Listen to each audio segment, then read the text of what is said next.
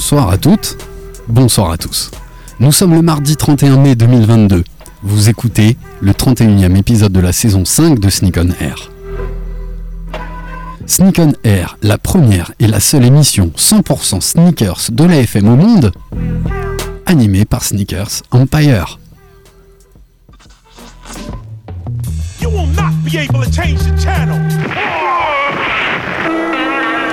Money's gotta be the shoes. Shoes, shoes, shoes. shoes. You sure it's not the shoes? Do you know? Do you know? Do you know? Yeah, one, two, one, two. You know how I do. Yo, what up? This is A1, and I'm chilling on Sneak on Air, man. It's the one and only radio show 100% talking about sneakers in the world, hosted by Sneakers Empire. Every Tuesday, 8 p.m. to 9 p.m. on RBS 91.9 FM. Chill, don't sleep. That's right. Look, Mom, I can fly. Yo, man, your Jordans are fucked up.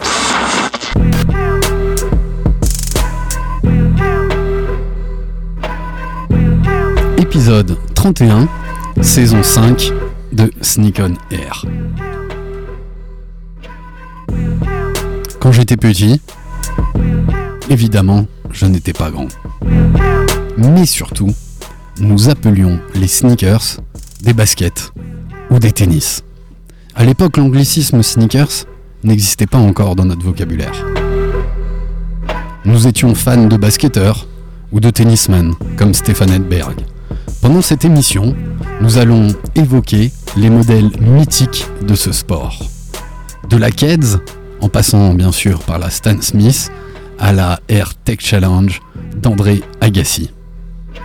Alors, bienvenue à tous et à toutes dans ce 31e épisode de la saison 5 de Sneak on Air. Au programme pour ce 31e épisode. Programme un petit peu spécial parce que on a la chance d'avoir avec nous notre parrain, notre ami Jacques Chassin, pour parler bien sûr de basket, des tennis pendant une heure d'émission.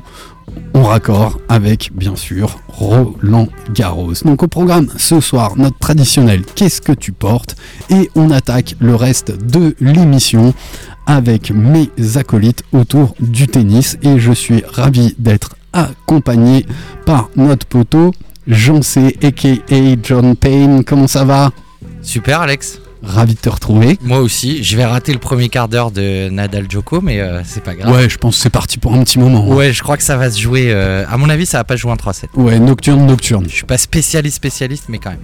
Il anime la story aujourd'hui à la place de Marie Outfield qu'on embrasse très très fort.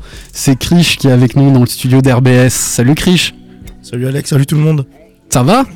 Je perds ma voix, mais ça Ouais, va. un petit chat dans la gorge, c'est c'est le chat, changeant. Un chien, euh, tout ça, tout ça quoi. Ça va? Bah ouais, et toi? Ouais, cool. Cool. De retour à Strasbourg pendant quelques, euh, quelques heures encore avant de rebouger, mais ça va, c'est cool.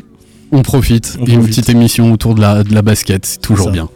C'est toujours bien et il nous fait le plaisir et l'honneur d'être avec nous ce soir, de partager son savoir, de partager avec nous sa culture et sa connaissance des baskets et de la basket et de la basket de tennis en particulier. On est ravis d'être accompagné de Jacques Chassin. Salut Jacques, comment tu vas? Salut Alex. Bonsoir tout le monde, oui, ça va bien. Ça va Je bien me suis invité euh, en dernière minute. Mais euh, tu as très bien fait, t'es sociétaire ici? oui, J'ai entendu que vous alliez parler de tennis. eh ben, c'est une de mes catégories favorites, donc euh, voilà. Eh ben, on, on va voir. Qu'est-ce qui se passe? Vous entendez le bip? Je sais pas si les- auditeurs l'entendent, mais j'entends un truc bizarre dans mon casque. Ça grésille. Un grésillement. C'est c'est peut-être juste ici. En tout cas, on est ravis d'être avec vous. On attaque tout de suite pour cette heure d'émission autour de la basket, de la tennis, avec le traditionnel Qu'est-ce que tu portes ce soir dans le studio? Et je te propose de commencer, j'en sais. Tu portes quoi ce soir?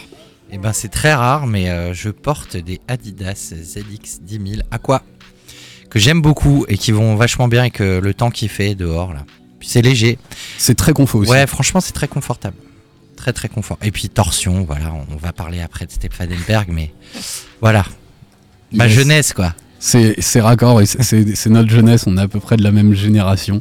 On va en parler. Et Krish, t'es dispo pour répondre à, à qu'est-ce que tu portes? Euh, je porte euh, rien de euh, rien à voir avec le tennis. Euh, je porte une euh, 4D consortium Runner.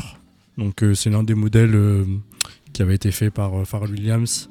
Enfin pas fait par Pharrell Williams, c'est une collaboration Human Race euh, par Pharrell Williams. Donc voilà, petite paire de 4D que je ressors en été. euh. Je trouve qu'il y en a moins des 4D qui ressortent chez Adidas. Il y en a, mais c'est plus le 4D qu'on a connu à la sortie du 4D. Euh, parce que chez Adidas, je pense qu'ils ont du mal à garder la hype autour d'un modèle. Ouais. Tu vois, donc euh, on a du mal à, laisser le, le truc au-dessus, donc euh, ça redescend souvent. Donc, ouais, c'est peut-être pour ça qu'on en, on en parle moins. Pas qu'on en voit moins, mais qu'on en parle moins. Ouais, en tout cas, moi, je suis très fan de la silhouette et de la silhouette de la semelle. Et toi, Jacques, comment es-tu venu chausser? Euh, moi, je porte du neutre. C'est-à-dire que je reste un peu en dehors de, Nike, d'Adidas, etc. Et je me permets de porter une sneakers euh, de la marque Philippe Model, marque italienne, qui est un bien un, super mixte entre euh, performance et style, et dont la forme aussi, je, la trouve très belle. Et voilà. Donc euh, On se demande pourquoi les marques de luxe font pas appel à, à ce que porte Jacques. hein. Surtout quand on Ouais. voit ce qui est produit. Bah, c'est ça, c'est pour ça que je dis ça. C'est pour ça que je dis ça. Au niveau du design, hein, je- après le reste, euh, goût, couleur, on- mais au niveau du design, c'est quand même bien plus léché. Ouais. Si j'ose. euh, Et puis l'œil de Jacques, c'est toujours bien choisir. Ouais, ouais, c'est fin, c'est. C'est clair, c'est très bien porté. je crois qu'on va faire une pause. hein. yes, à moi de présenter ma, ma basket. Je suis venu chausser, bien sûr, d'une Adidas euh, aujourd'hui, parce qu'on on recevait Jacques, c'est toujours sympa de, de porter euh, des, de la marque à, à trois bandes. Je suis venu chausser d'une Americana de la dernière réédition, je dirais qu'il y a un ou, un ou deux ans. Deux ans maintenant, je crois bien. Ouais, il y, a déjà- il y a déjà deux ans. Je la porte pas souvent, mais il est vrai que chaque fois que je la remets, je me dis, ah, c'est vrai que c'est quand même confortable. Et euh, moi, je me sens très très bien dans cette Americana qui pourrait être un peu, un peu plate, et, etc. Et surtout, les trois bandes étaient quasiment assorties à mon, quasiment assorties à mon hoodie que vous allez retrouver dans la story animée par euh, Krish ce soir. Et mon petit zipper, pour être plus précis, euh, Ilina euh, que vous allez pouvoir découvrir sur la, la story. Donc je suis très content de l'avoir gardé comme petite pièce, euh, trouvée euh, très longtemps avant l'époque de Ropenheim, trouvée à, euh, à Talange. Magasin de. Un, un magasin de d'outlet. Ouais, mais je pense que c'est que nous qui entendons le, le bruit bizarre. J'espère. J'espère, faut pas que je touche le fil. sur le sur l'enceinte et on vous entend pas. T'entends pas. Bon, alors c'est mieux. Et toi, t'es venu comment Moi, je suis venu avec des Reebok Pump de tennis aussi apparemment, bien qu'elles soient plus montantes que celles que vous avez déjà ramenées dans le studio. Euh, bleu et orange, euh, car je porte une casquette d'Enix et un t-shirt d'Enix euh, détourné par Jack El Diablo. Exactement, Vicious. Exactement. Toujours assorti DJQ. Essaye. Voilà, à retrouver tous les mardis 18h, 20h en dépannage de notre ami Twiddle, qu'on embrasse très fort, qui reviendra, on espère, en, en septembre, tout raccommodé. Salut Quentin, et rendez-vous vendredi si j'ai bien retenu au FAT. Ouais, vendredi au FAT. Vendredi au FAT et dimanche au point d'eau pour le battle. Ok, il faut te reposer entre temps. Hein. Ouais, parce qu'il y a beaucoup de DJ sets cette semaine. Si j'ai bien compté 6, hein, c'est ça T'as vu, j'écoute la- l'émission. Non, j'écoute. Salut Quentin, à la semaine prochaine. Ciao, Q. Et ben voilà pour le qu'est-ce que tu portes dans le studio. On fera un retour à, à RBS si vous êtes gêné par euh, le petit petit souci technique, mais ça a l'air euh, ça a l'air d'aller. Et ben messieurs, je vous propose qu'on attaque et on aura une bonne cinquantaine de minutes pour parler des, des tennis et, euh, et, de toute la rév... Ouais, est-ce qu'on parle d'évolution, de révolution? Mais en tout cas, la tennis nous a tous marqués, moi, quarantenaire. Je pense que au-delà du basket, je regardais les chaussures des basketteurs et évidemment, on regardait aussi les chaussures des tennismen. Et je me rappelle très clairement qu'à l'époque, bien sûr, on ne disait pas sneakers, on disait de temps en temps basket, mais on appelait surtout ça beaucoup des tennis. Et euh, on utilisait beaucoup ce, vocabulaire pour, euh, pour, euh, bah, pour parler des chaussures qu'on portait. Et elle était adaptée justement à, à, à ce à quoi elle, elle allait être utilisée. Donc notamment une tennis pour le tennis, une basket pour le basket. Après le handball et tout ça, je, crois pas qu'on... Non, pas du tout. C'est ça qui est dingue. Il y a que deux sports qui ont été repris sur une appellation de chaussure euh, typiquement française. On n'a jamais appelé une chaussure euh, football, handball, Exactement. handball, pardon. Je sais pas à quoi c'est dû, mais en tout cas en France, c'était comme ça. J'ai vu qu'elle était, était, éti- Oh là. Merci, ouais, ça va être dur ce soir. Euh, selon les pays, et, mm, par exemple en Belgique, il y a aussi un nom un peu spécial. euh, Au Canada aussi, ils en avaient un. Toi, Jacques, vous parliez de tennis à l'époque, euh, quand, quand vous designiez tout ça. C'est quel terme que vous utilisiez pour parler des baskets? on parlait des, on donnait le nom qui correspondait à la catégorie dans laquelle on mettait cette chaussure. Donc, euh, une chaussure de tennis, on disait tennis. Une basket, on disait basket. Le terme sneakers à l'époque n'était pas utilisé encore euh, comme il est utilisé aujourd'hui. Mais on était plus, et, en plus de ça, bon, étant donné, étant donné que je travaillais, disons pour euh, pour Adidas. Forcément, on était un peu catégorisé, c'est-à-dire que on, était spécialiste soit en running, soit en, basket, soit en tennis, soit en football, soit en, chaussures indoor, avec entre autres euh, le handball et ou alors d'autres sports comme le volley, etc. Mais c'était le nom spécifique correspondant à la catégorie pour laquelle était euh, réalisée la chaussure. C'est là l'évolution en fait. Tu mets le doigt dessus, Alex. L'évolution, c'est au départ, on parle de chaussures pour faire un sport, qui devient un nom pour tout l'ensemble des chaussures de sport, hors, je dirais, les chaussures spéciales type foot, rugby, etc. Pour revenir à un terme anglais qui met tout le monde d'accord. Ouais. Alors après, moi, je pense, ça c'est ma petite, euh, ça n'engage que moi, mais je pense qu'Internet et le mot clé a aussi beaucoup joué là-dessus. Oui, bien sûr. Parce que euh, si tu tapais tennis Oui. ou basket sur Google, t'allais tomber que sur le sport. Et si tu veux tomber sur une chaussure, t'étais aujourd'hui obligé de taper sneakers euh, Ouais. comme AdWords. hein, ça doit être ça qui. Et ce qui est très drôle, c'est que moi qui ai un petit peu vécu en Angleterre, on disait pas sneakers au début des années 2000. On disait kicks. Kicks. Ouais. Qui marche tout- aussi comme, Et, comme et pour tout- trouver. tous, les, tous, les, tous les shops s'appelaient Kicks quelque chose. Et, et ouais, alors je- pourquoi on sait pas. Non, et puis le, le nom du documentaire euh, français, euh, Just for Kicks aussi, Ouais, complètement. des euh, années 2000. Ouais, c'est je cherchais la date. Tu, tu m'as devancé. Ouais, 2004, 2006, je sais plus. Ouais, 2006 peut-être. Alors peut-être qu'en en introduction, euh, vous posez la question, j'aime bien faire ça, c'est quoi votre premier souvenir autour d'une tennis ou de la, de la tennis? Euh, Comment t'es tombé dedans Euh, Qu'est-ce qui t'a parlé étant plus jeune Si tu veux te lancer, j'en sais. Alors, je crois que j'ai encore la paire chez ma mère. J'aurais pas osé l'amener parce que je la mets pour tourner la pelouse. J'ai encore une Stéphane Elberg qui était à mon père de 86 ou 87, donc le premier modèle. Alors moi, c'est pas ce qui m'a fait tomber dedans, tu vois. Les, à l'époque, je trouvais le design un peu bizarre. Moi, c'est quand la bulle d'air est arrivée et puis j'étais un peu plus grand. Euh, par contre, j'ai encore ces, chaussures qui sont euh, juste increvables pour le coup parce que je tourne la pelouse avec, donc elles sont toutes vertes. Je les mets en mode, ça va, tu sais, derrière en mode babouche quoi. Euh, mais quand même, à l'école, déjà, t'as des mecs qui portent des Nastase, il y en a qui portent des, des, des Stéphane Elberg, beaucoup. C'est les deux modèles. Et puis Lendl. Et puis tout de suite derrière Chang. Et je pense que c'est Chang qui fait basculer euh, le modèle de tennis vers un modèle un peu plus grand public, puisque c'est la première pump qui est un peu plus basse, il me semble. Euh, voilà, c'est un, un peu tout ça. Mais, mais j'ai vraiment une, grosse, grosse préférence pour la Hedberg, mais parce que, voilà, et je me souviens du logo de 89 de Roland Garros qui était un petit peu fait euh, un peu à la Picasso, comme ça, je sais pas si tu te souviens. Je euh, m'en souviens bien. en, en rouge, jaune et, je pense que et Jacques peut noir. vous en Jaune, vert, euh, Voilà. noir, oui. Ouais, c'est ça, avec les, surtout le polo. Ouais. Voilà. Après, il y a, d'autres modèles évidemment que j'ai oubliés et je passe euh, un grand bonjour à, mon ami Julien qui, joue au tennis depuis 25 ans et qui a beaucoup de modèles. Et il me parlait de celles de Jim Courier qui sont les, suprêmes courtes avec un scratch. Euh, là aussi, je pense qu'il y a un- une grosse tendance euh, de changement de forme même de la chaussure qui va devenir un peu plus grosse. Alors j'ai regardé rapidement avant l'émission hein, toutes les formes qui ont évolué depuis les années 70. On passe du fin, moins fin, plus gros au début des années 90 pour aller encore plus gros et pour revenir aujourd'hui à on va dire du moyen en repassant par le fin au début des années 2000. Donc euh, voilà. Mais je crois que ce qui fait, euh, ce qui fait changer, c'est qu'évidemment, comme pour le basketball, t'as des tennisman qui vont avoir leur modèle à leur nom. Ouais. que- J'ai prévu un petit historique euh, pour, pour essayer de recentrer euh, l'histoire autour de, de la tennis.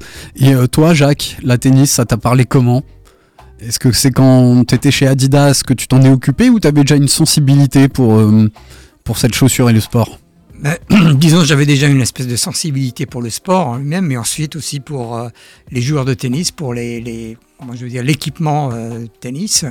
Et bien sûr, en arrivant chez Adidas, euh, j'ai eu un peu le choix euh, au niveau des catégories, euh, je me suis concentré au départ sur, euh, sur le tennis. Maintenant, euh, mes premières chaussures que j'ai faites, euh, c'était aussi bien du running que du basket, que, que du tennis, etc. Mais donc, euh, le tennis avait une certaine, comment je veux dire, attractivité pour moi, un peu plus peut-être que pour les autres. Ensuite, euh, certainement, ce qui m'a fasciné aussi un peu, c'est la personnalité des joueurs. Parce que finalement, quand on crée une chaussure, une chaussure créée, euh, elle est toujours créée par rapport à un certain joueur, par rapport au caractère du joueur. Et donc, euh, quand on, crée, on a créé une, une Lendl, il fallait bien comprendre le personnage, Lendl en lui-même. Et donc, comment je veux dire, un peu reproduire un peu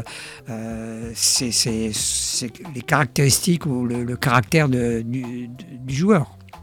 Ouais, tu, les reproduis dans, dans, dans le dessin que tu fais, où euh, finalement le, euh, la technicité de la basket est en lien avec la personnalité? Je dirais que la technicité utilisée est en lien avec euh, la personnalité.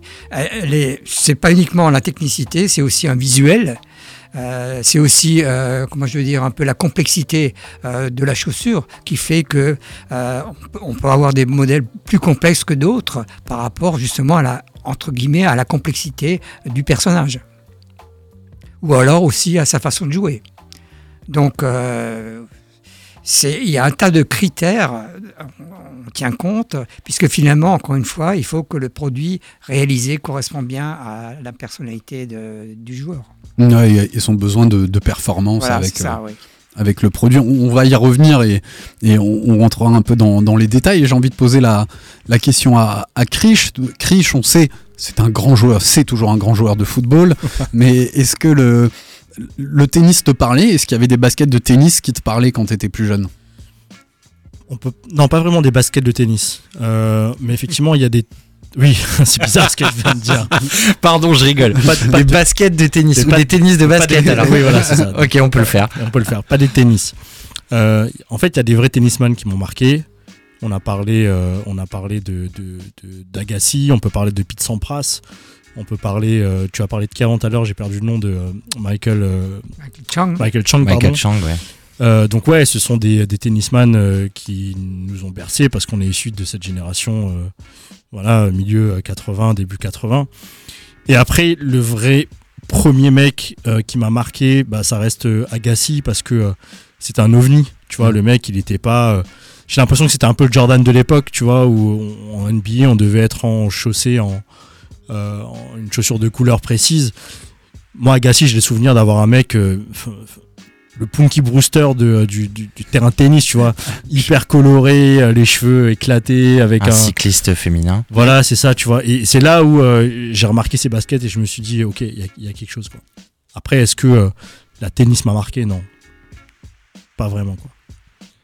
Yes. Alors je partage aussi, hein, et moi euh, je rebondis un petit peu sur euh, ce que tu disais. C'est beaucoup Stéphane Edberg euh, et toute la gamme de, produits qui ont été issus de, cette collection autour de, Stéphane Edberg. J'ai plein de souvenirs autour de, de cette chaussure et, et tout l'habillement.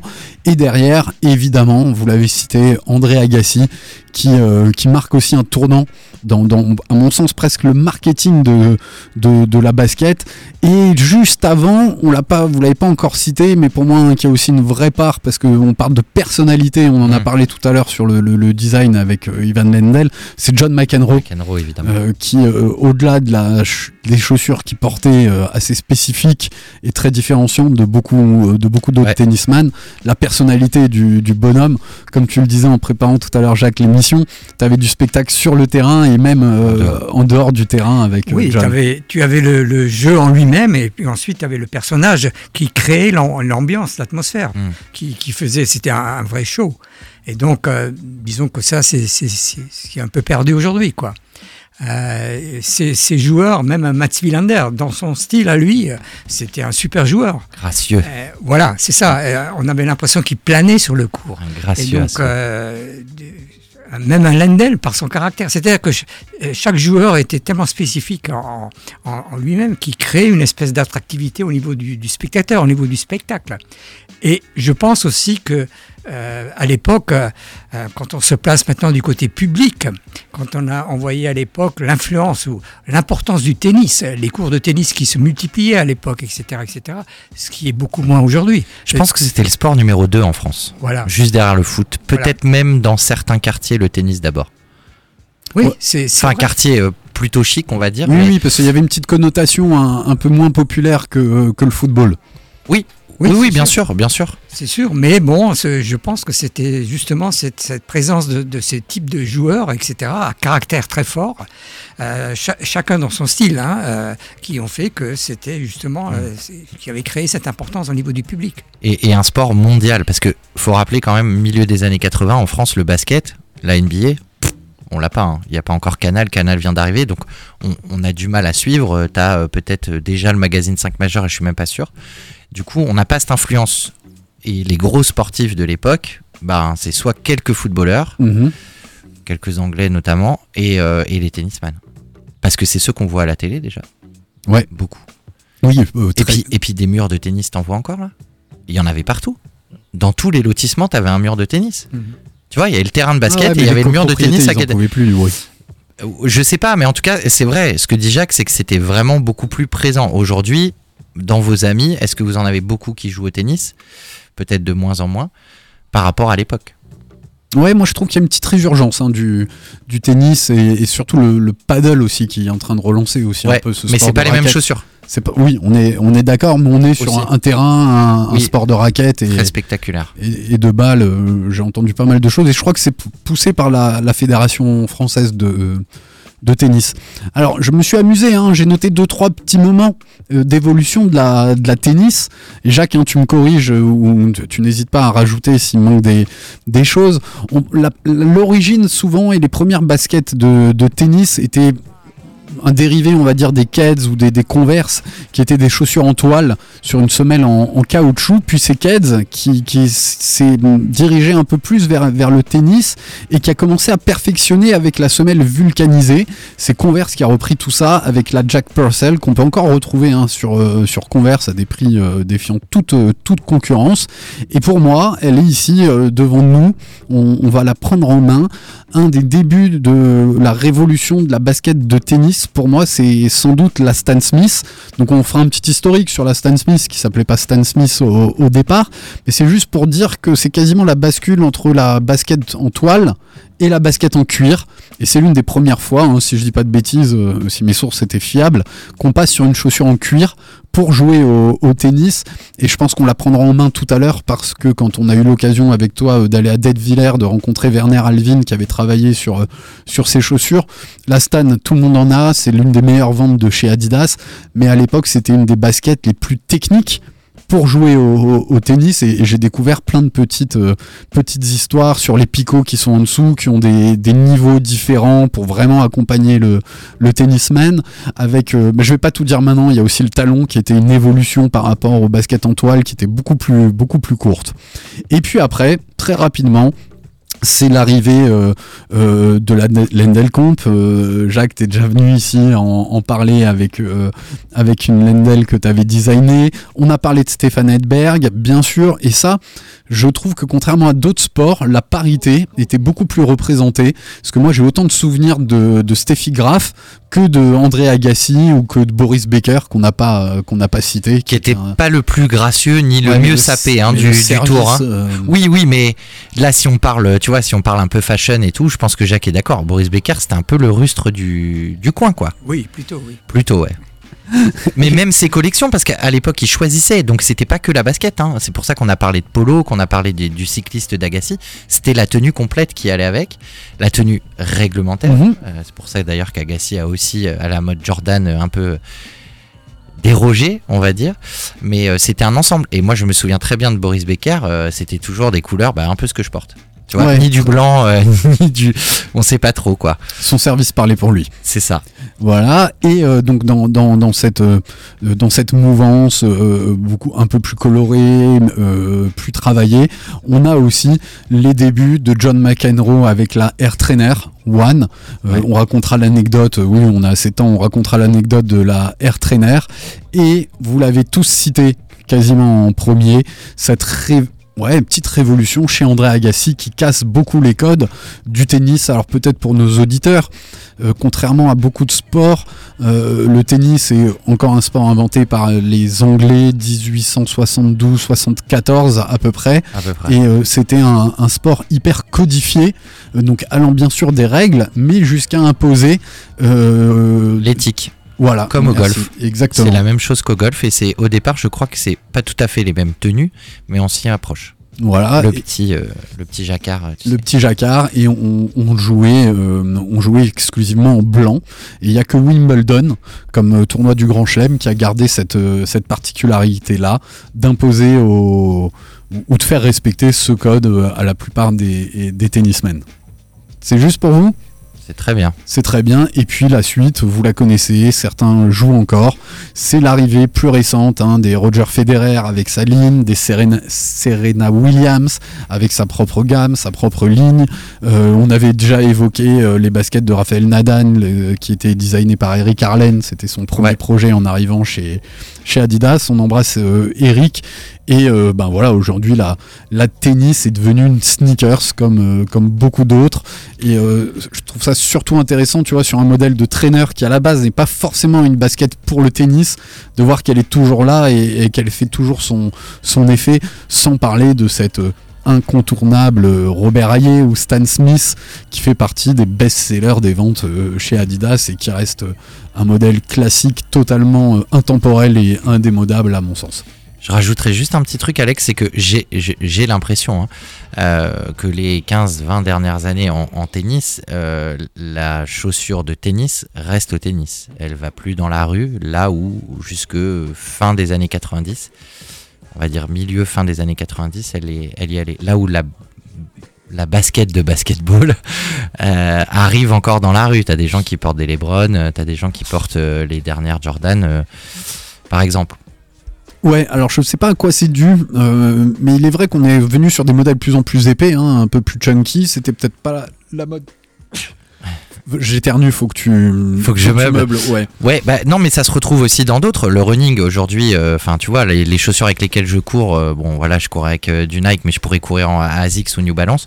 J'aurais aucune idée de les mettre avec un jean. Ça n'a pas, tu vois, c'est pas encore passé. Alors, est-ce que mes enfants se diront, tiens, mon père, je me souviens, il partait courir le dimanche matin avec ses Pegasus euh, 2020 Je sais pas.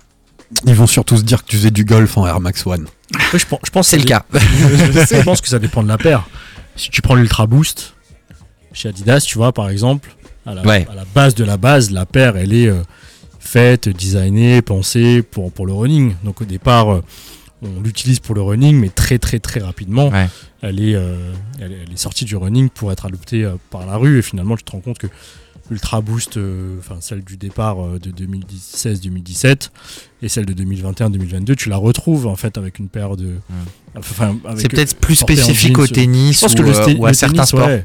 Après, le, quand, quand tu regardes aussi les, les- la gueule des chaussures de tennis aujourd'hui, effectivement, tu te poses la question de savoir est-ce que tu peux vraiment la rendre stylée en la portant avec un jeans? Euh, c'est ça l'histoire aussi, tu vois. Donc, euh, Oui, je pense que dans le tennis aujourd'hui, on, on va plus vers la, vers la technicité Exactement. des produits. Et qui dit technicité, forcément, euh, on fait un peu l'impasse sur le côté style. Alors que théoriquement, il faudrait que, justement, comme à l'époque, si vous prenez une Stan Smith, la Stan Smith à l'époque a été créée euh, pour la performance. c'est ça. Mais par chance, euh, le design est devenu un, un- un style. Et donc, euh, cette chaussure est aujourd'hui non plus utilisée pour la performance, mais elle est utilisée pour apporter pour le, pour le style. Et les, les nouvelles chaussures de tennis un peu, vont peut-être dans le sens un peu de, de la technicité, c'est-à-dire que Ouais. ça oublie un peu le côté, euh, comment je veux dire, style ou le côté euh, apporté avec un jean ou dans, dans la rue. Un peu le contraire de ce qui se passe euh, pour, pour la basket. Mais moi, j'ai, euh, disons, je, je préfère partir sur ce côté philosophique qui dit que euh, créé pour la performance, mais porté pour le style. Ouais, c'est ça. Après, je pense que ça dépend aussi du sport. Clairement, le, le- le basketball, historiquement parlant, on a toujours sorti euh, les, les chaussures de, de- des parquets. Et Jordan, euh, on a été le pionnier, mais on a surtout, enfin, on a tout le temps sorti ces paires-là du parquet pour la rue. Aujourd'hui, il y a des sports, tu peux pas le faire. Le, le tennis, à part euh, Stan, euh, Nastase, etc., etc., tu vas pas sortir des chaussures de handball des gymnases, tu vas pas sortir. Tu vois, il y, a- il y a certains sports, à mon avis, tu peux pas sortir. c'est des sports qui restent dans le gymnase. Comme le, le tennis est Peut-être. resté souvent en club, alors que le basket, t'as plein de tri- streetball Peut-être. qui sont aussi euh, à Ouais. l'extérieur, accessibles à tous. Après là j'ai mon ami Julien en direct hein, qui me qui, qui arrive à faire des Jordan. 117. Ouais, il m'a surtout montré les Nike Curve Vapor euh, de Raphaël Nadal en Air Max 95. Mais quand Euh, tu, mais quand je, tu regardes, je les porte dans la rue hein. non, mais quand tu regardes la, la paire du de, dessus, ou la ou la Jordan euh, de Federer aussi. donc la, la, Zoom Vapor, donc euh, AJ3 Fire Red, on reprend les codes de Jordan. du basket. Avec le colorier Fire Red, Ouais. avec je crois qu'il y a même un peu d'éléphant de print si je me Oui, trompe pas. ouais. On reprend les codes du basketball. On est sorti Et- un peu du tennis, tu Comme vois. au golf Moi, je joue en Air Max 1 au golf, mais il y a aussi des Jordan, il y a des Nike Blazer, il y a. euh, je joue en Stan Smith quand je joue sur herbe. ouais. Elles sont magnifiques. Ouais. En plus, elles sont pas en cuir, elles ont un, tu sais, un traitement euh, spécifique, imperméabilisant. C'est un plastique mais qui est bien foutu. Et les picots, pour le coup, on dirait des Tongarena de piscine qui est en dessous. Tu vois le Euh, et du coup, super agréable à jouer. Donc c'est vrai, c'est peut-être le tennis qui, ou le basket qui arrive dans les autres sports, mais c'est un peu plus compliqué là d'en d'en- sortir. Alors, j'ai envie de donner euh, la, la Stan Smith à, à Jacques euh, et, et que tu nous, nous expliques, Jacques, comment te parle le design de, de cette basket? Tu vois quoi, toi, quand tu vois une Stan Smith? Mais moi, je vois déjà, en la regardant, je, je, je m'imagine l'historique de la, de la chaussure. Et à, l'époque, euh, finalement, l'idée euh, de créer une Stan Smith euh, est venue de, de monsieur Horst Dassler qui a commencé, quand il est venu en France, à créer donc Adidas France. Et comme à l'époque, les chaussures de tennis étaient plus des chaussures en toile, en vulcanisé, par exemple, Aigle, Hutchinson de l'époque, lui, il a fait une espèce de brief. C'est-à-dire, il a briefé ces gens à Déduilaire en disant voilà, euh, oublions ces chaussures en toile, je veux une chaussure en cuir. Je veux une chaussure blanche en cuir, à vous de voir. Et donc, euh, les gens d'Éduilaire ont travaillé sur cette, euh, sur idée et au- au fur et à mesure, on a commencé à sortir ce type de tige de, de appât avec une semelle à l'époque qui était une semelle euh, du vulcanisée ou bien du- une semelle même en style gazelle. Et donc, euh, c'était le, le démarrage de la première chaussure tennis en cuir blanc. Euh, L'idée des trois bandes, euh, on n'allait pas faire une chaussure avec trois bandes cousues comme la Superstar, mais euh, une personne à Déduilaire a eu l'idée, euh, comme c'est une chaussure en, cuir, théoriquement, le cuir euh, demande un peu plus de, de possibilités de respiration au pied euh, par rapport à la toile. Donc euh, cette personne a eu l'idée le- de mettre les trois bandes, de mettre trois lignes de perforation qui représentaient un peu le winding des trois bandes, mais qui n'étaient pas les mêmes trois bandes que la Superstar. Ensuite, naturellement, euh, la technicité du profil avec la différence de hauteur au niveau des, des, des plots et aussi euh, la différence, les zones délimitées d'usure maximum sur la, sur la semelle. Et c'était euh, naturellement aussi une semelle cuvette. Étant donné que le tennis est un sport latéral, de mouvements latéraux, donc il fallait un espèce de, de soutien et rien de mieux qu'une cuvette qui maintenait le pied parfaitement dans sa bonne direction. Ouais. Voilà. Par rapport à une chaussure de running où on est plutôt en surposition euh, par rapport à la midsole. Ok, et le talon, c'était aussi une, euh, une évolution. Bah, le talon, le talon, c'est un peu la même, le même principe. Le talon, ici, on a constaté que le maximum d'usure au niveau du talon délimitait une espèce de géométrie dans ce style-là. Donc, euh, on a cette ligne qui est une ligne renforcée et qui, euh, avec les plots aussi, qui donne donc plus de résistance à l'usure. La partie avant, on a ce côté-là, du côté-là, c'est un peu à cet endroit où le pied pivote. Et donc, c'est pareil, au niveau usure, il fallait un peu renforcer cette zone-là. Et on a voulu protéger le talon d'Achille.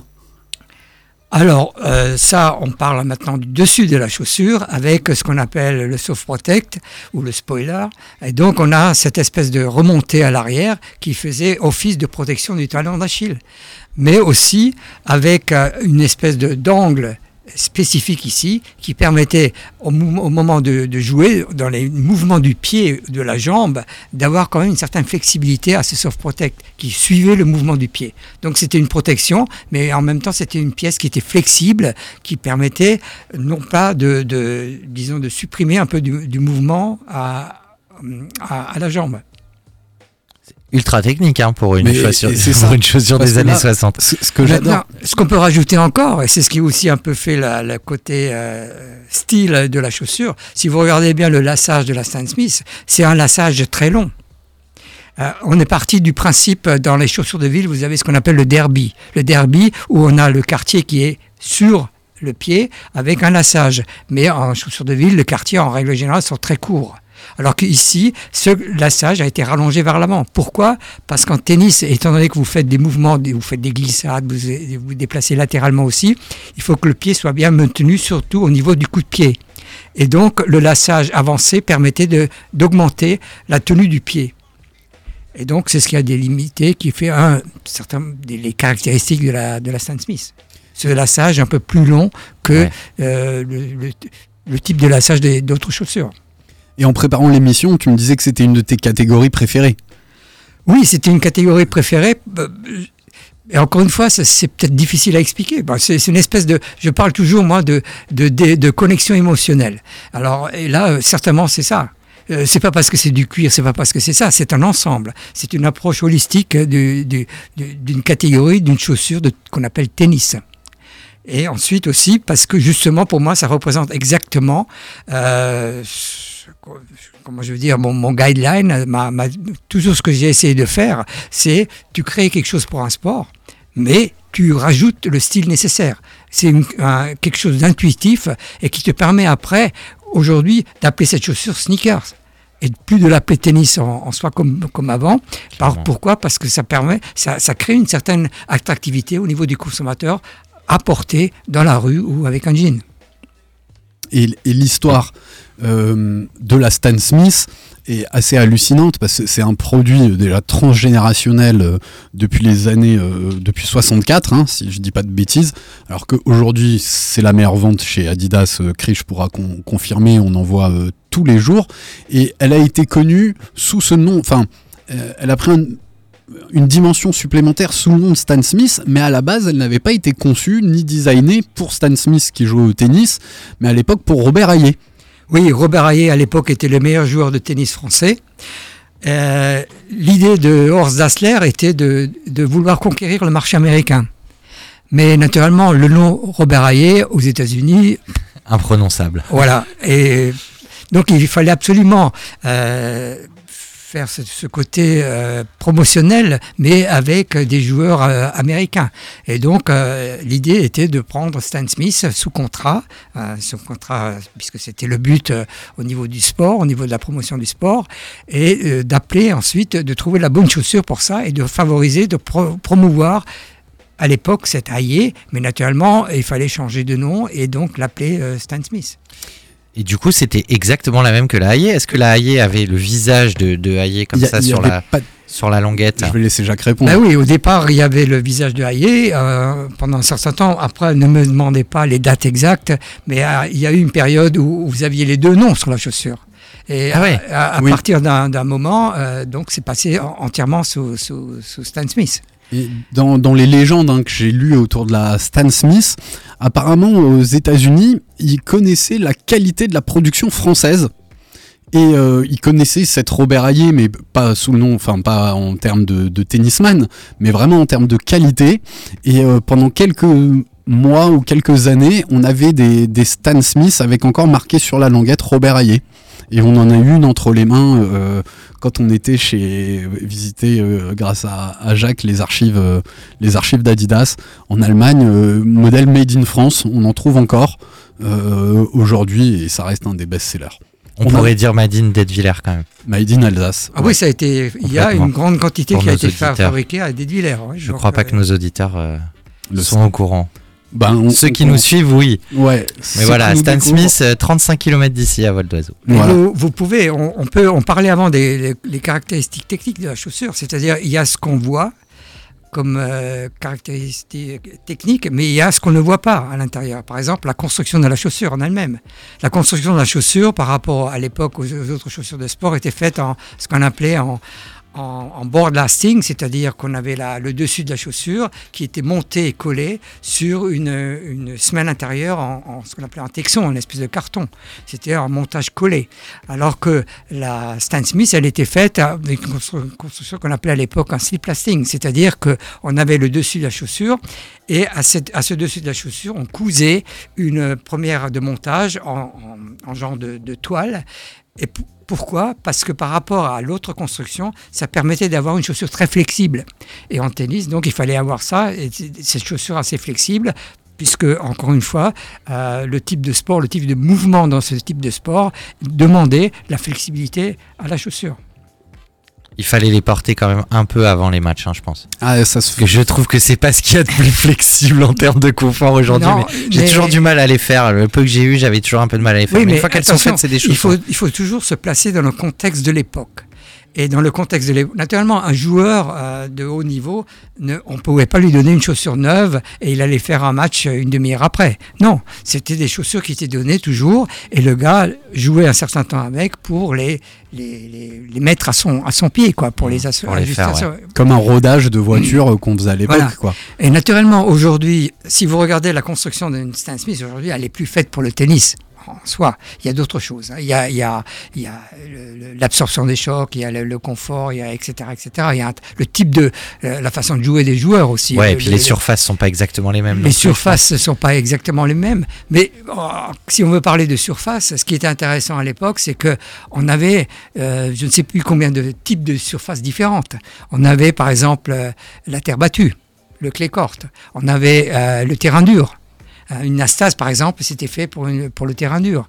Euh, on avait, euh, en Allemagne surtout, on avait le, côté tennis indoor. Et là, on pouvait jouer sur ce qu'on appelait en Allemagne sur du comme un style de moquette. Et ensuite aussi, ils avaient en Allemagne aussi, en indoor, ils avaient souvent des terrains de tennis en- avec de la cendrée. Et donc, pour chaque type de terrain, on faisait une chaussure différente. Ouais.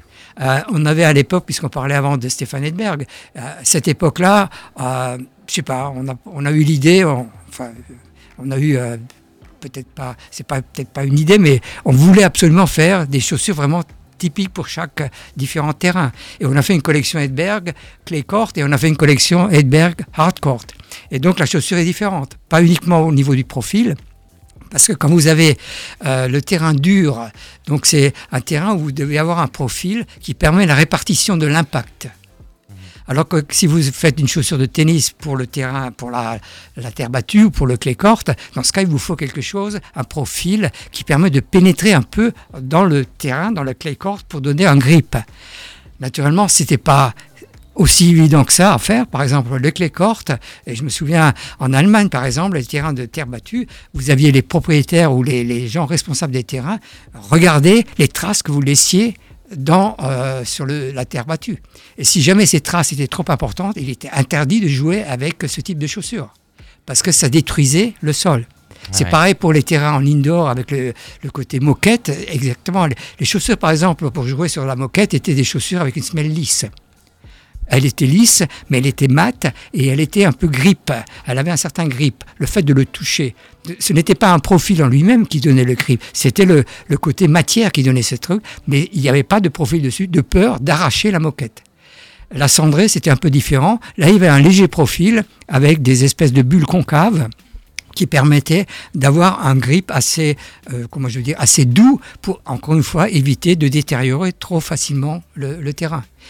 Le clay court, souvent c'était, on partait sur une base d'un profil comme la Superstar, hein, c'est des espèces de, de, de, de profils en, en V euh, qu'on appelle, qu'on appelle toujours en anglais le herringbone, et donc euh, euh, avec non pas euh, le côté, les pointes trop pointues, mais un peu, euh, comment je veux dire, un peu plus plates, pour éviter justement d'esquinter ou de détériorer la, la surface, la terre battue.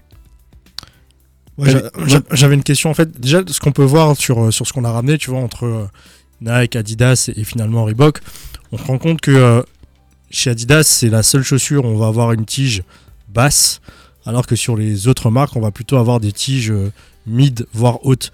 Est-ce que techniquement, c'était stratégique à l'époque pour l'une marque ou l'autre de se dire on va faire quelque chose de différent, où il y avait un vrai intérêt technique pour que Nike fasse une chaussure haute ou pour que Reebok sorte une chaussure haute? Le principe des chaussures mi-hautes ou des chaussures basses, euh, je pense que c'est souvent la résultante de, du joueur.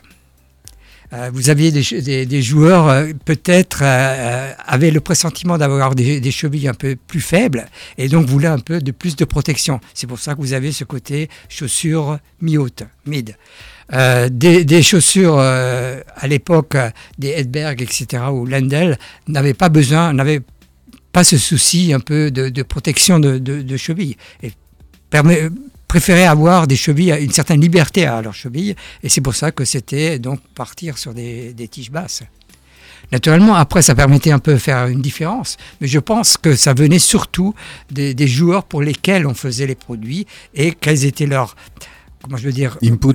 leurs leurs- leurs besoins, puisque le principe même, c'est de dire, je fais une chaussure, euh, naturellement, euh, en tenant compte du caractère de la, du joueur, mais en tenant compte surtout des besoins que le joueur avait. Est-ce que euh, tu penses, Jacques, que, parce que là, on, on a sous les yeux des deux modèles de AirTech Challenge, on reconnaît bien hein, euh, les semelles qui viennent pas du tout du tennis, pour le coup.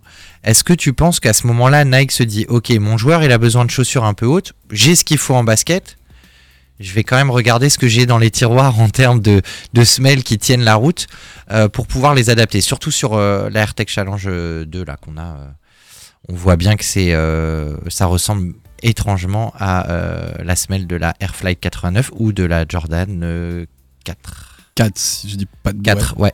Ouais, il y a Nico est pas là, mais il nous rectifiera. Ouais, c'est ça. Et en fait, la, la grande différence avec la, la, la Airflight 89, c'est juste sur le côté ici où on a les stries en fait. Ouais, Euh, exactement. mais sinon, c'est la chaussure est, en tout cas, le bas de la chaussure est quasiment pareil, sauf que le talon à l'arrière, tu vois, il sort beaucoup plus. Euh, que sur une Airflight ou une chaussette, une chaussure pardon de, une Jordan 4 de, basket. Et la, vraie particularité là dans les, les chaussures qu'on a ramenées euh, autour du tennis, je pense c'est la John McEnroe, c'est la Air Trainer One qui a aussi une petite légende euh, où apparemment c'est Tinker Hatfield qui avait envoyé plusieurs modèles à John McEnroe pour les pour les tester. Alors on ne sait pas s'il y a du marketing hein, derrière derrière l'histoire, mais apparemment il lui avait dit tiens essaye ça, tu me dis ce que t'en penses, mais attention faut pas que tu la portes officiellement au tournoi parce que ça reste qu'un prototype. Et évidemment euh, si on lit ça un petit peu au caractère de John McEnroe, bah fallait peut-être pas lui dire de pas les sortir parce que c'est la première qu'il a eu envie de sortir. Et il l'a porté lors d'un- tournoi. Mais le brief de la euh, cette Air Trainer, c'était que Nike voulait créer plutôt une, chaussure de cross training qui soit vraiment multifonction. Et apparemment, John McEnroe avait euh, beaucoup aimé et on l'a ramené dans le coloris classique chlorophylle. Là où on est sur une version SB, mais très très proche de, de, le- du modèle original que vous pouvez retrouver, euh, qui a été réédité il y a, il y a un petit mois, elle est encore chez Impact. Euh, moi, ce qui m'accrochait dans celle-là, c'est le coloris avec du gris, le vert chlorophylle, et surtout le petit scratch qui était très très rare sur des baskets de, de tennis à, à l'époque, qui permettait aussi de serrer et peut-être, euh, au lieu d'avancer comme ce que tu venais d'expliquer, le, le lassage, on allait pouvoir serrer le coup de pied avec, avec ce scratch. Toi, ça te paraît un, un modèle adapté ou, ou tu te dis Bah, C'était pour moi, euh, c'était la première chaussure de cette nouvelle catégorie qu'on appelait à l'époque cross trainer. C'est-à-dire une chaussure un peu versatile euh, qu'on pouvait utiliser pour différents types de, sports, mais des sports à mouvements latéraux, c'est-à-dire on se déplace par, rapport au running qui est un mouvement qui mouvement spécifique linéaire. euh, les, ce type de chaussures pour les sports latéraux, donc mouvement latéral, et c'est pour cette raison qu'on a un peu ce côté euh, support, soutien en, plus du côté latéral. En règle générale, les semelles qui remontent un peu plus. Et aussi euh, ce- le côté, disons, accentué ici, le maintien latéral, avec ce, ce côté euh, adapta- adaptabilité avec la, la, la bride en scratch.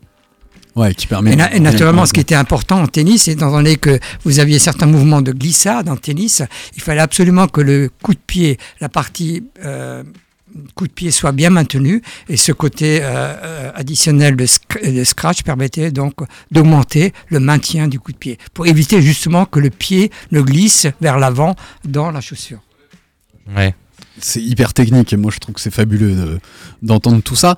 Euh, on reviendra peut-être, il nous reste encore euh, 11, 11 minutes peut-être sur tes designs, euh, euh, comment tu as répondu au brief, comment tu as travaillé. On a beaucoup cité Stéphane Edberg et Stéphie Graf qui m'avait beaucoup marqué, mais quand même un, petit zoom vite fait sur Agassi dont on a beaucoup parlé. Moi je me rappelle de l'impact dans, les années 80-90 de ce tennisman qui portait un, un bandeau fluo, qui portait un, un short en jeans avec un cycliste rose, et on a la Hot Lava, la euh, Tech Challenge 1, euh, qui est ici, qui a été la première basket euh, d'André Agassi euh, sous la marque, euh, la marque Nike. Plusieurs modèles ont été édités, la 2, la 3, et on a aussi une 4 que vous avez dû découvrir dans, dans notre story animée par Krish, qui a l'air à fond sur la story Il a même aujourd'hui. fait du live. Et moi, je pense que ouais, on reconnaît un peu la patte, euh, la patte Nike, qui au-delà d'un produit euh, technique, va te rajouter un, petit plus euh, en misant sur le bon bonhomme, sur quelqu'un de différenciant. La légende raconte qu'il aurait refusé de jouer Wimbledon, qui impose toujours une tenue blanche. Parce que lui voulait porter son, son outfit très coloré et plutôt rose fluo. Et moi, ça me parlait énormément à l'époque, quoi. Ouais, et puis, enfin, de, de souvenirs, hein, euh, il y avait quand même euh, dans mon bahut euh, au collège, du coup, ben, soit t'avais les Agassi, soit t'avais les pumps de Chang. Voilà. Et et bien que, bien que déjà le basketball et la Air Max étaient là, hein. Bien sûr, mais et la- arrivé la au printemps, tu pouvais être sûr, mars-avril, avant qu'il y ait Roland et Wimbledon, pour les enfants qui avaient la chance d'avoir des, des parents qui avaient soit les moyens, soit l'envie hein, d'acheter aux enfants ces, ces chaussures qui étaient quand même à l'époque euh, à peu près le double, du, voire le triple du prix de, de- de- d'entrée de gamme. On était sur les mêmes euh, Ah, tarifs on que était Jordan. hein. Ouais, 1000, 1200 francs. Ouais, donc euh, à peu près pour euh, nos auditeurs euh, plutôt entre 150 et 200 euros. Là où à 50 euros déjà on avait euh, une Pegasus quoi, à peu près. Donc euh, oui oui c'était Nike avait tout de suite frappé fort. euh, Là, le modèle de pump, c'est la Courte Victory 2 euh, qu'on a, qu'on a ramené. C'est Ouais. pas la première version de Michael Chang qui avait une dominante blanche et verte. Mais surtout, c'était adapter le pump. Moi, c'est le, le système pump que- qui me rendait fou quand j'étais gamin. Et voir jouer Michael Chang euh, avec, et notamment, euh, alors pour les plus anciens auditeurs euh, qui nous écoutent sur le 91.9, on se rappelle, c'était contre Ivan Lendl, le service à la cuillère? C'est ça. Oui, c'était en- la finale. Final. C'était en finale. C'est quoi 90 91 peut-être? Allez, je dirais entre 90 et Là, 90. C'est dur de te le ressortir. euh, Je sais pas exactement. moi, je pense que c'était avant même. Ce qui était très frappant sur la Michael Chang, c'est que les pumps qui étaient sortis avant, la, la bulle, enfin le, le- la balle ou le ballon pour le basket était euh, genre ballon de basket. Pour le basket. Et là, pour le coup, Chang, lui, sa balle, c'était comme une balle de tennis, exactement la même matière, la même feutrine que la balle de tennis, en jaune. Euh, Le modèle était blanc, jaune et bleu. Et la collab Life, euh, avec euh, justement sur la pump, qui avait sorti euh, deux pumps en, en- en matière basket de tennis. T'avais la jaune comme la, la balle jaune. Et moi, c'était la balle orange qui me faisait rêver. Euh, J'ai jamais vu un tournoi avec les balles oranges, mais moi, c'était c'était ma couleur de balle préférée. Et il y avait aussi une Life là-dedans, quoi. Ouais, ouais, très chouette. Et toi, Jacques, alors, tu, tu scrutais ce qui se faisait euh, à, à l'extérieur, tu, tu regardais des tendances ou tu étais entièrement focalisé sur euh, le joueur dont tu t'occupais pour répondre essentiellement à, à son besoin? Non, je, disons, je regardais aussi un peu ce qu'il faisait à l'extérieur. hein. C'est-à-dire que, mais ça, c'est pas uniquement pour le tennis, c'est une question de de- d'attitude un peu, un peu générale. C'est-à-dire le fait de regarder ce qui se passe à l'extérieur, de regarder un peu ce que fait la concurrence, ça permet aussi de se juger euh, soi-même, de voir est-ce que où est-ce que je me situe, est-ce que je je suis aussi bon que les autres, est-ce que je suis moins bon, qu'est-ce qui me manque, etc. Donc euh, c'est disons quelque chose qui était un peu une règle euh, générale pour moi, euh, que ce soit maintenant pour le tennis, pour le basket, pour le running, etc. Il faut avoir une certaine connaissance du marché, il faut avoir une connaissance de tout ce qui se faisait euh, chez les autres, chez dans, dans les autres marques. Et ensuite, euh, naturellement, bon, ben, on focusait sur le, si c'est le tennis, on focusait sur le jeu. C'est-à-dire qu'on on faisait aussi, non seulement, il fallait connaître un peu les joueurs, mais il fallait connaître aussi un peu la, la, biomécanique du, du sport, du, du, joueur de tennis. Donc il fallait, un peu comme dans le basket, c'est étudier le jeu, euh, étudier les mouvements sur un terrain, et, ensuite euh, id- identifier un peu les problèmes que les joueurs peuvent, avaient à affronter et, essayer de trouver des solutions. Puisque finalement, le, design, euh, que ce soit sneakers ou d'une manière générale, c'est un peu trouver des, solutions aux problèmes que peuvent rencontrer les, joueurs, dans le cas ici, les joueurs de tennis. Et, trouver des solutions, et des solutions, euh, disons, qui au niveau euh, design et au niveau esthétique permettaient aussi d'amener un certain appeal, appealing au produit. C'est vrai que nos darons, euh, clairement, euh, ils étaient en Astase ou en Lendl. hein. Enfin, moi, je m'en Ouais. souviens très bien. Ou Stan Smith, évidemment. ou Stan. Est-ce que toi, dans, dans, tu as, travaillé euh, sur la Lendl, tu étais venu nous en, nous en parler, tu as travaillé sur les Edberg, Steffi Graf. Est-ce qu'il y a une collaboration qui, qui t'a plus marqué que, que d'autres? Il y a une basket qui, qui, qui a plus ton affection qu'une autre? Tu parles de basket ou de tennis de basket de tennis. Alors, de chaussures de tennis, et quel joueur ou joueuse t'as le plus Mais ça, je ne comprends pas. La basket tennis, c'est quoi Allez, on recommence. bonsoir à toutes, bonsoir à tous. Euh, Parlons tennis alors. Allez. Non, je- je- j'ai travaillé un jour sur une chaussure pour Marcelo Rios, euh, Ah. qui n'était peut-être pas aussi connu qu'un Lendl ou qu'un qu'un Edberg, mais pour moi c'était c'était le gars pour moi. C'était Ouais, euh, la classe. et euh, j'ai encore la chaussure chez moi. C'était une chaussure euh, fit to wear, une des premières chaussures fit to wear tennis, faite aux couleurs de Marcelo Rios. C'était une mid à l'époque avec euh, un espèce de bandage extérieur du côté latéral. Et voilà. Donc c'est encore une chaussure qui m'est qui m'est restée parce que peut-être que c'était l'époque où on, est, on avait introduit une nouvelle technologie, un nouveau concept qui était fit to wear. Mais donc, pour moi, c'est un peu cette chaussure qui m'est restée euh, par rapport aux autres. Je vais être indiscret, Jacques, du coup, parce que Marcelo Rios, donc pour ceux qui suivent le tennis, mais surtout pour les suiveuses du tennis, c'était vraiment le beau gosse fin des années 90, on est d'accord, hein, le, le Chilien. Oui, Est-ce qu'il y avait aussi un défi de ce côté-là? C'est-à-dire, on sait que c'est un joueur qui est suivi, qui est plutôt euh, beau gosse hein, par rapport à un Boris Becker, hein, sans, Je croyais que t'allais dire sans par rapport à toi. sans histoire de goût. Non, non, Marcelo Rios, grosse classe, vraiment grosse classe. Est-ce qu'il y avait aussi euh, ça dans le brief? C'est-à-dire, bah, le mec a quand même une image, c'est pas le meilleur joueur, mais mais il pour moi, représente c'était- quelque chose. Pour moi, c'était autre chose. Avant, on citait, euh, on a cité Sampras, on a cité Agassi. Bah, si vous regardez les deux joueurs, ils définissent deux types de tennis. Complètement. Et ils définissent deux types de joueurs.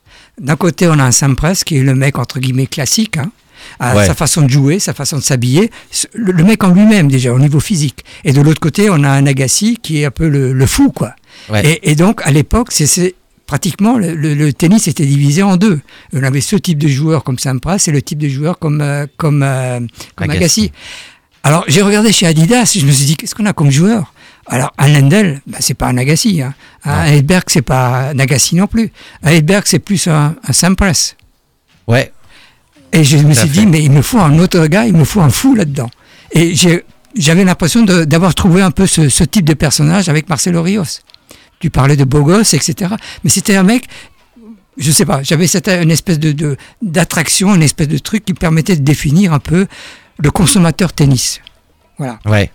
Ouais. Et, et c'est pour ça que euh, cette chaussure, euh, pour, pour Marcelo Rios, elle avait un peu plus de couleur, elle était un peu plus, euh, c'était un peu plus osé, quoi, par rapport à, à des, des, des Lendl, par rapport à des, des, des Edberg. ouais. C'est chouette, hein Ah, c'est c'est passionnant. Oui, mais disons juste pour dire que euh, c'est pas uniquement le produit. hein. Le produit, un peu, c'est la résultante de, de ce qu'on apprend en, amont, que ce soit au niveau du sport lui-même, au niveau du jeu, au niveau des joueurs. Et c'est tout ça, c'est une espèce de synthèse qu'on essaie de faire. Il faut avoir un peu l'habileté de bien euh, faire ressortir un peu ce qui est important et de bien définir des, ce type de, de caractère spécifique et d'en faire le produit. Parce que finalement, euh, les, les- produits qu'on fait, naturellement, c'est pour les joueurs. Mais finalement, on travaille pour une grande société et l'intérêt de la grande société, c'est de vendre. Donc, s'adresser à un consommateur, au public. Donc, on essaie de, retrouver un peu ce, charisme que les joueurs ont, qui se transpose au niveau du public et de satisfaire le public de ce côté-là. C'est juste, ça existe Ça, toujours. un, hein. un équilibre de fou. Ça quoi. existe toujours. hein. Mais bien Oui, sûr. ça Même dans, le foot, euh, tu le vois hein, entre, euh, Ah oui, bien sûr, entre différents toujours. joueurs. Mais je trouve qu'au tennis, c'était quand même plus marqué. euh, Oui. le, le côté euh, gendre idéal et le côté euh, Mmh, celui que tu boy. veux pas que. Parce que, oui, parce que le marie. tennis, un- c'était un, sport, euh, c'était une personne qui jouait. C'est ça. Bon, c'est déjà pas une équipe, c'est déjà différent. Et même dans une équipe de foot, il y a un ou deux joueurs qui sont. Mais là, c'était encore plus parce que finalement, c'est une personne qui fait le jeu. C'est une personne. Et je me, bon, bah, moi, j'avais affaire à des gens comme, comme travailler avec un Lendl et travailler avec un Edberg, c'était quand même différent. Euh, Lendl, il était très carré comme, comme. Lui, il avait gagné avec les premières Lendl compétitions. Quand on, on est venu avec la, une espèce de Lendl compétition torsion, euh, je me souviens, j'étais parti avec mes sacs de chaussures. C'était à l'époque du tournoi de Milan, hein, avant, avant Roland Garros, un, des premiers tournois de terre battue dans, dans la saison. Et